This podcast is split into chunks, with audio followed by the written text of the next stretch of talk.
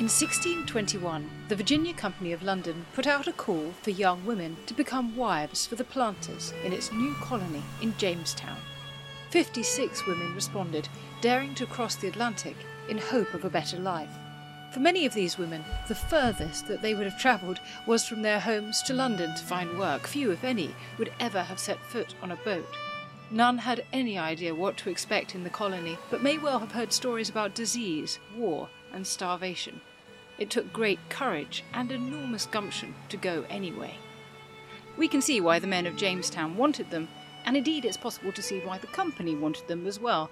Husbands were supposed to pay for their English brides £150 in weight of best leaf tobacco, at the value of around £25 sterling, and since each woman cost £12 or so to import, that represented a profit for investors of 100% or more. But what about the women? Who were they? Why did they go? and what became of them when they arrived. To tell us about the lives of these extraordinary women, I'm pleased to welcome author Jennifer Potter. Jennifer has written four novels and six works of non fiction, including Jamestown Brides, The Bartered Women of the New World, which she joins us to discuss today.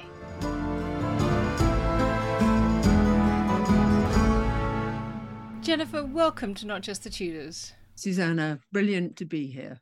So, your story starts in 1621, and we're tracing the lives of 56 English women recruited as brides for planters in Jamestown in the colony of Virginia. But could we do a bit of context setting first? Could you tell us a bit about Jamestown and the Virginia Company? Jamestown as a colony started only in 1607 and the Virginia Company of London was given a charter to found a colony there. The initial aim was profit to make as much money as possible, to really take the resources of the country and bring them back.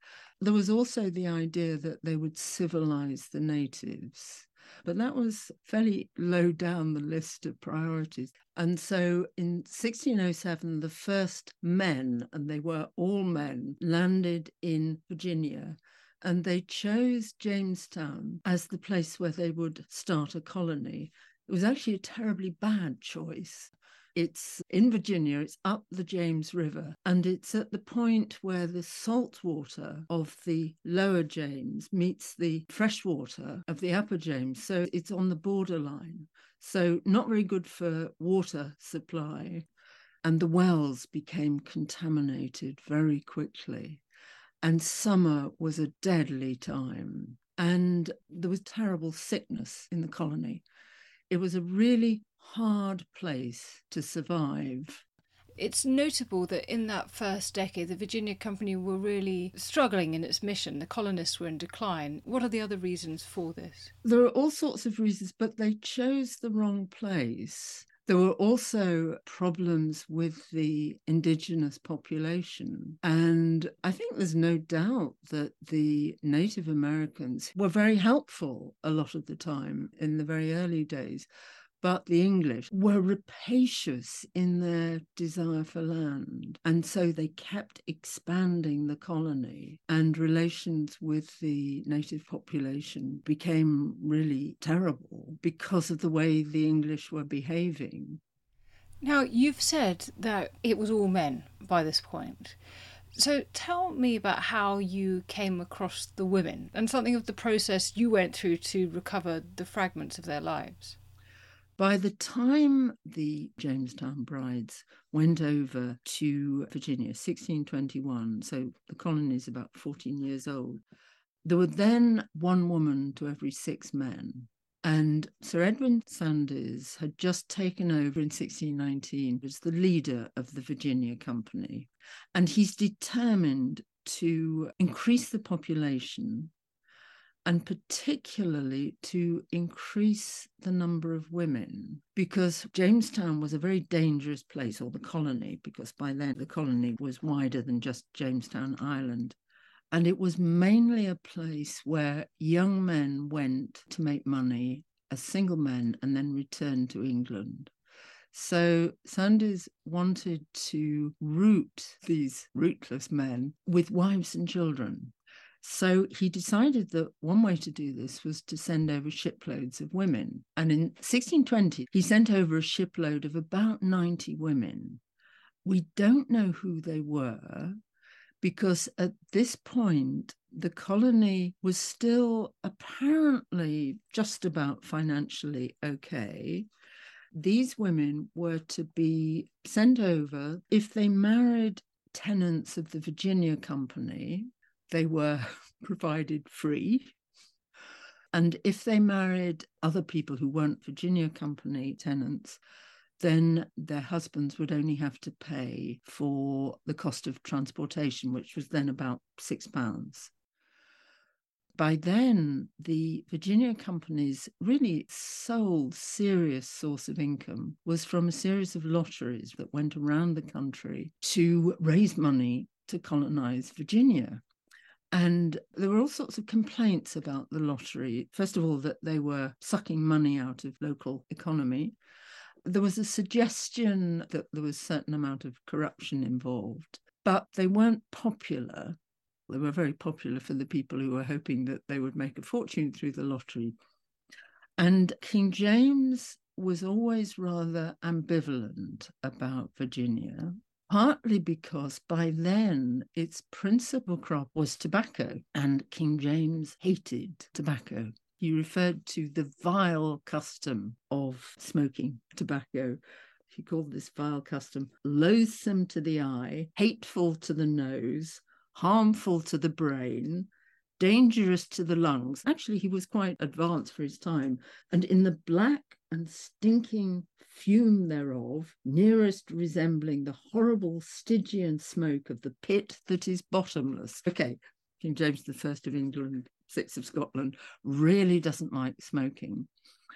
And there were complaints about the lottery in Parliament, and James decided that the Virginia lotteries had to stop and he stopped them virtually overnight. So suddenly, the Virginia Company was virtually bankrupt. It had no money coming in because there was no other investment, really, no serious investment apart from the lotteries.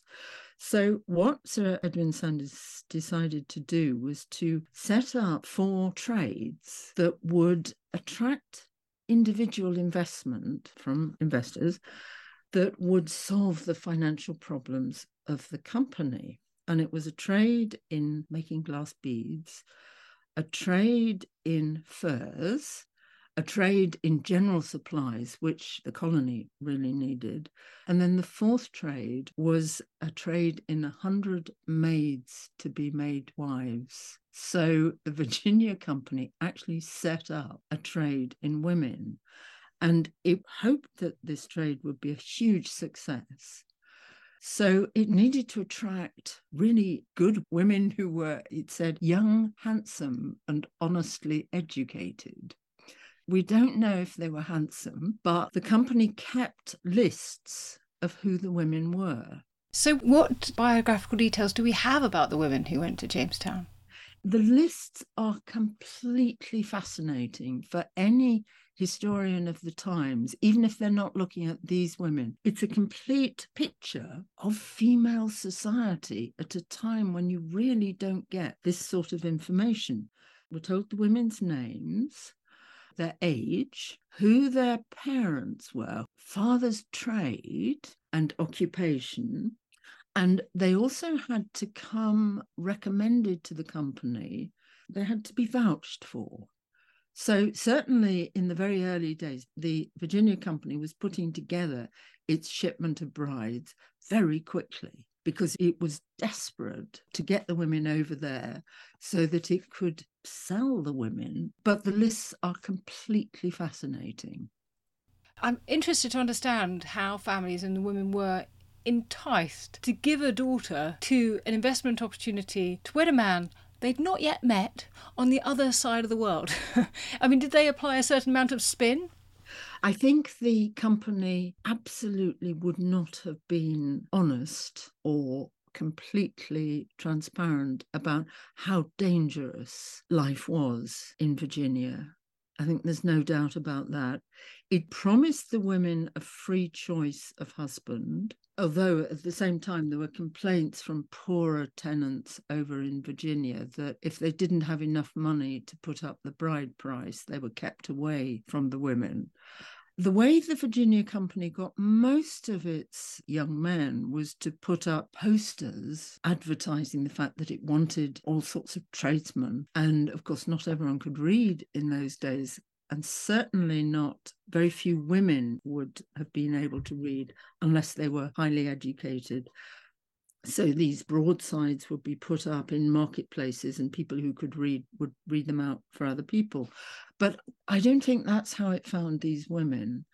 I think one of the main ways, and we know this from the guarantors who are in these lists, that it asked that a lot of Virginia Company officials and investors put forward their family even Sir Edwin Sandys, a relative of his, a woman called Cicely Bray, who was the daughter of gentlefolk of good esteem, and she was described as being of kin to Sir Edwin Sandys. So he put her forward. Another, Catherine Finch, whose brother was crossbow maker to the king, and I worked out that he probably knew quite a lot of people within the Virginia Company. Sometimes it was lowly people within the Virginia Company. One of the women whose Virginian life I follow was recommended by Robert the Porter. And I actually found a Robert Peasley, I think he was called, who was a porter for the Virginia Company, who got his job when the previous incumbent as porter was caught taking tobacco out of one of the warehouses, stuffed up his trousers. It is extraordinary the small details that you can find in these very dusty documents that every now and then would make me laugh. But I think that is the main way the company drew in these women. Also, a number were recommended by what I would call the great and good of the City of London. The two lists give me the names of 56 women, and about half of the women by the time they left for Virginia, although they'd come from all around, mainly southern England, more than half were living in London. Either they were London born or they were living in service with people in London. And that was a natural stage in a girl's life between mid to late teenage years to when they got married. But your question, you're asking as to why families would recommend them or why the women themselves would want to go. At the time, early 1620s, England was suffering an economic crisis. There'd been a crisis in the wool industry, and people were generally feeling really very poor. Now, as a woman, you were expected to marry. Whatever you wanted for yourself, that was really the only way you could get your place in society.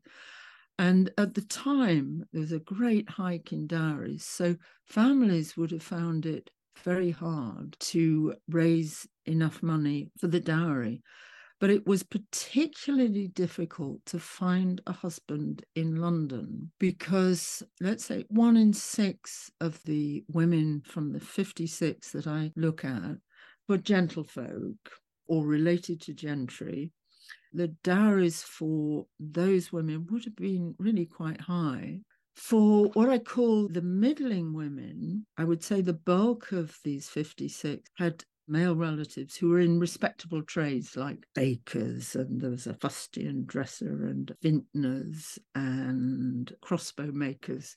The young men in London whom they would have hoped to marry would have served long apprenticeships that would last about seven years when they weren't allowed to marry. And at the end of their apprenticeship, the young men, many of them aspired to marry either the master's daughter which would help set them up in a trade, or they wanted to marry widows who would again help them to set up.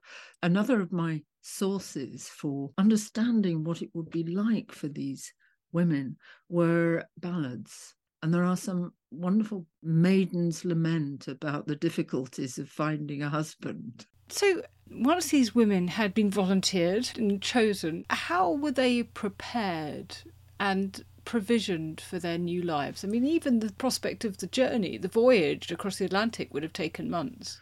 It took them about three months, and they set off end of August, beginning of September. So they were setting off at the worst possible time for winter storms It would have been absolute nightmare. The Virginia company had to get them ready very quickly. They were sent with clothes. They were sent with a petticoat, a waistcoat, two pairs of stockings, a pair of garters, two smocks, an apron, two pairs of shoes, a towel, two coifs and crosscloths that you wear over your head, oh, as well as worsted wool for darning, and yarn for knitting stockings. It's interesting, they weren't sent with coats. Virginian winters are really cold. So they would have been wearing everything else at once, I imagine. yes. And one or two of them from the lists, one of the highest born of the women, took a trunk. And if you took belongings with you on the boats, you then signed a manifest. And she was called Joan Egerton, she was actually a widow and she came from a very high born family. I think she was related even to a chancellor.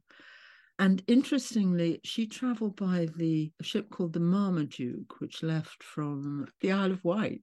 And she got to the Isle of Wight, and she was the only one out of 20 men and women who signed the manifest who could sign her own name none of the men. And there was one other of the Jamestown brides. She was the youngest of the lot. She was aged just 15, took a small packet of linen, and she could only sign her mark. But Joan Fletcher then never actually travels to Virginia. I think she possibly took fright. She got as far as the Isle of Wight, but then, for reasons unknown, she never travelled further. So other people had to be found in her place the thought of these women's arrival in Jamestown is mind boggling. You know, they're arriving somewhere that's very different to a world that they've known before. They knew they were meant to marry, but they weren't free women because if a man wanted a wife, presumably he had to pay the price. So I wonder if you can imagine for us the arrival and how these women settled. One way that I tried to imagine what life would be like was to replicate the journey up the James River, because you cross the Atlantic and then you see this wide Chesapeake Bay, and it would have taken them another couple of days to slowly tack up the James River. And they're arriving now in winter. And there had been a few sites of settlements, but not many. And then they catch their first sight of Jamestown Island. They've left London three months ago, thriving city of about 200,000 souls, bustling, noisy, stinking, yes, all that. And they've reached this place in the middle of a wilderness. What they would have seen was there was a triangular fort at Jamestown. There's a wooden church there's one or two larger wooden buildings, storehouses, less than two dozen houses, a palisade fence, and a wooden landing stage which was in terrible disrepair, if it was even standing at all. Imagine how they must have felt. They've travelled all this way, dreadful crossing, and then they've got to face the whole business of finding a husband in this six men to one woman sort of situation. You can imagine how they felt when they got onto land. Now, the Virginia Company was always optimistic, and it said that divers of the women were married before the ships left Jamestown again. Divers is one of those words that can mean a few and it can mean many. We don't know how many. I think it's pretty clear that most of the women will not have found a husband straight away. I think the authorities in Jamestown would have summoned to Jamestown likely husbands, i.e., husbands who actually had the cash to pay for them. Jamestown Island itself is too small to have accommodated all the women because one of the stipulations from the company was that until they got married, they had to be housed in households where there was a wife because you couldn't just let them loose in this wild society. So they were dispersed to settlements around the James River because by then the colony was growing slowly. And we know that some of them definitely did marry although it is really tricky trying to find out what happened to women in the colony because women changed their surname when they married. And most of the early records of Virginia were burnt in the Civil War. So, although there would have been registers of births, marriages, and deaths, all those have gone. We have to rely on censuses, and it is very tricky tracking what happened to women with common first names. More than half the 56 women I looked at were called either Elizabeth, Anne, Alice, or Mary.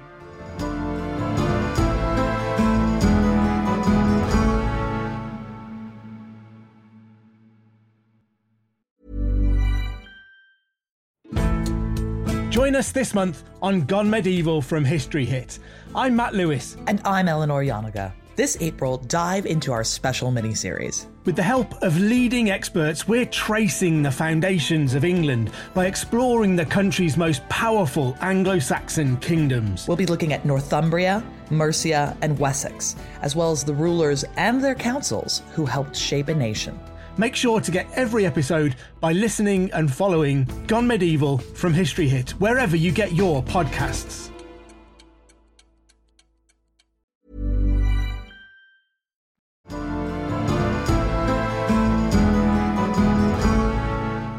1622, just weeks after their arrival, tragedy struck. Can you tell me what happened? Yes, 22nd of March, 1622. The day began as normal with Native Americans coming into the settlements as usual. Then what happened was it's now called the Great Indian Attack. It was a concerted attempt by Opechancanough, who was then the leader of the Algonquin speaking tribes, to drive the English out of Virginia. And early in the morning, the attack happened, and between a third and a quarter of the English colony was wiped out men, women, and children, including a lot of the women there were lists of the living and the dead after the attack. The English were taken completely by surprise. They were slaughtered, often with their own tools. And there have been archaeological digs that have revealed what happened to some of the bodies. There were eyewitness descriptions of really terrible things happening during the slaughter. And one of the settlements that was worst hit was Martin's Hundred, which is where one of the Jamestown brides, whose story I look at in some detail, a young woman called Anne Jackson, who was going to join her brother, who was a bricklayer actually in the Martin's Hundred. And she had traveled out on the Marmaduke and she must have felt more confident than a lot of the other brides because she wasn't quite going into the unknown. She was going to join family who would presumably help her find a husband. And it was thought she was killed during the Great Indian attack. But just under seven years later, she suddenly turns up in the records again. She hadn't been killed, she had been taken captive by the Pamunkey Indian tribe. It's not clear if she was held captive for the whole six years. I think she probably was. About 15 English women from the whole of the colony were taken prisoner, and four men. Now, the men were put to death. This is the men in captivity. At least one or two, probably more, were returned within about a year. But I think Anne was a captive for very much longer, and she suddenly appears in the court records for Jamestown where it says that in it was January 1629, Anne Jackson which came from the Indians. To me, that suggests she's recently been returned from the Indians, that her brother should look after her until she can be sent back to England. And if you think of the number of culture shocks she's gone through, she's left Westminster, she's traveled across the Atlantic, she's come to this Martin's Hundred, this bustling new settlement on the James River. Then she'd gone through the trauma of the Indian attack. She'd then, having already had to get used to life in the wilderness of the colony, she then had to get used to life living with the Native Americans. And as the months and the years wore on, she would have had to lose her very modest dress and she would have had no option but to adopt Indian dress.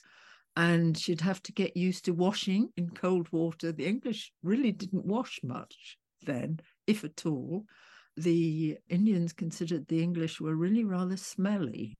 But just try and imagine women captives, they were not raped, but they were worked very hard. They were worked as slave labor. And the idea was that they would eventually be ransomed. Whether or not a ransom was paid for her, we don't know. But it is quite possible this is speculative that her six or seven years with the Indians, she discovered that the relationships between Native American men and women were very much kinder and gentler than the kind of relationships between men and women in Jacobean Virginia, where women were the property of men and they did what they were told. They obeyed their fathers, their brothers, and relations were very different between the two societies. And then she suddenly returned to the loud, quarrelsome English and is sent back to England. I was unable to say if she ever got here or how long she lived because although I looked in all the records, the name Anne Jackson is a common one. I found several Anne Jacksons who uh, died in Westminster, which I imagine is where she went back to. Now, there were three other women that you managed to trace in some depth beyond Anne Jackson Catherine Finch, Audrey Hoare, and Bridget Croft. I feel sure that it's because they weren't called Elizabeth or Anne. Could you tell us perhaps about one of these women? Because they seem to have been rather extraordinary. They adapted and they prospered and showed great spirit. Yes, I have enormous admiration for them. Let me take Catherine Finch. She's the sister of the crossbow maker to the king, and she's an orphan by the time she leaves for Virginia. She has three brothers in England, two of them are crossbow makers, and the other is a goldsmith.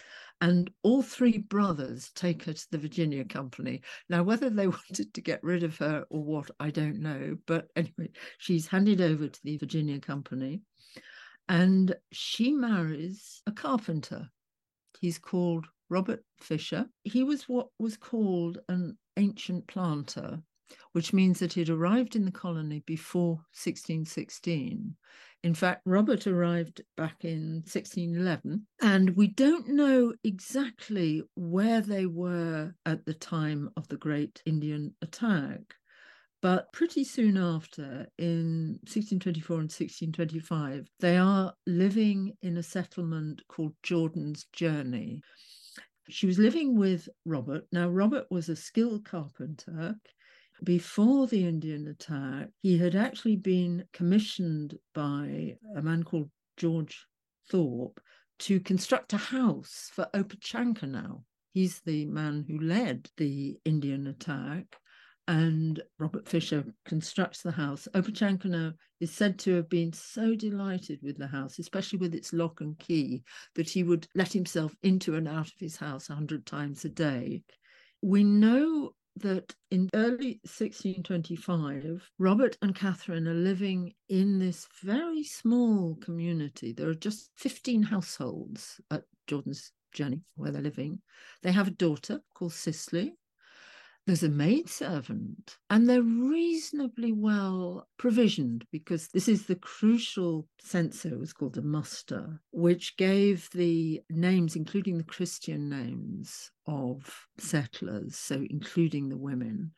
And it also listed what ship they came by and the year. And it recorded their wealth in a way, how many houses they had, what sort of armor they had, because the English settlers took their coats of armor and chainmail and helmets with them to Virginia and foodstuffs.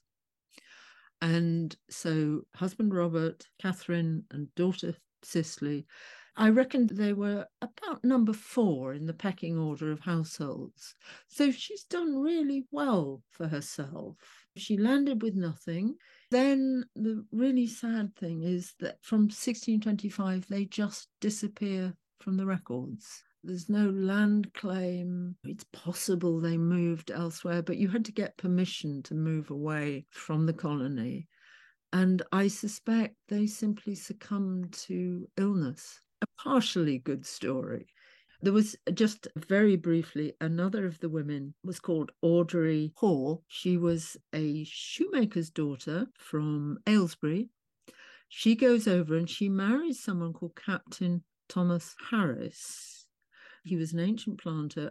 He arrived not as a gentleman, but he was one of those really thrusting, successful men who ended up as among Virginia's elite. And I have met one of over in Virginia, she was known as Adria. So she becomes Adria Harris. She had a daughter and then a son called William. And I met one of William's direct descendants. We had coffee at the British Library, and she's called Virginia. And I asked her if she felt very proud to be connected to the women. And she said, that's not really how she looks on it, but being connected to one of the very early settlers did give her a real sense of belonging and of belonging to two cultures as well. And it is extraordinary when you go over to Virginia, people know who they are related to, people who have descended from the original settlers. And there is the Jamestown Society that has very strict membership rules. And a criterion for membership is that your ancestors must have arrived before 1625. That entitles you to belong to the society. And presumably, if you're a Native American, you can join as well. In closing, then, because I know this is a question you wrestle with, so I'm not asking for a final answer, but I'd like it if you could share your thoughts. Do you think the Jamestown brides were victims of a patriarchal society? Or were they adventurers willing to risk their lives in expanding their horizons? The answer has to lie somewhere in between. I remember being completely shocked that the Virginia Company and officials and investors never expressed a tiny bit of regret at sending so many of these women over to their deaths. And remember, Cicely Bray, the relative of Sir Edwin Sandys, she was slaughtered in the Great Indian attack. She died at a settlement called Powell Brook. I think the company was not entirely honest in the way they painted Virginia as a place to go. They wanted the colony to thrive, they wanted good women to go there. So, in that sense, I think a lot of the women would have been persuaded to go without the real facts. But then you come across those who survived and put down roots and did really well at a time when back in England it was often very hard to find a husband. And I remember giving a talk in Jamestown to what used to be called the Virginia Historical Society and ending up by saying that I look on these women, they have every right to be called the founding mothers of America. We hear about the founding fathers, but some of these really are the founding mothers, although I suspect not many of them survived long enough. But I look on them with huge admiration. Well, thank you so much for sharing something of their stories with us today. And those who've had their interest piqued should pick up a copy of Jennifer Potter's book, Jamestown Brides The Bartered Women of the New World, to find out more. But for today, thank you so very much for coming on. It's been a great pleasure reliving some of their lives.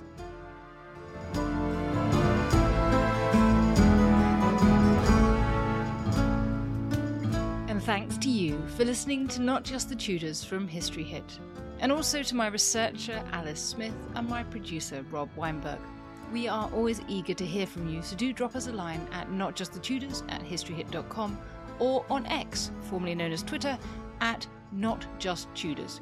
And please remember to follow Not Just the Tudors wherever you get your podcasts, so you get each new episode as soon as it's released. History is full of extraordinary people, the Tudors being just a handful. In my latest film on History Hit, we meet Bess of Hardwick and go inside the incredible house that she built, a house that defines the elegance and grandeur of the Elizabethan age, a house fit for a woman who climbed to the top of the Tudor social ladder. To find out more about the life of Bess and many more fascinating figures from the past, sign up via the link in the description with the code TUDORS for an exclusive discount.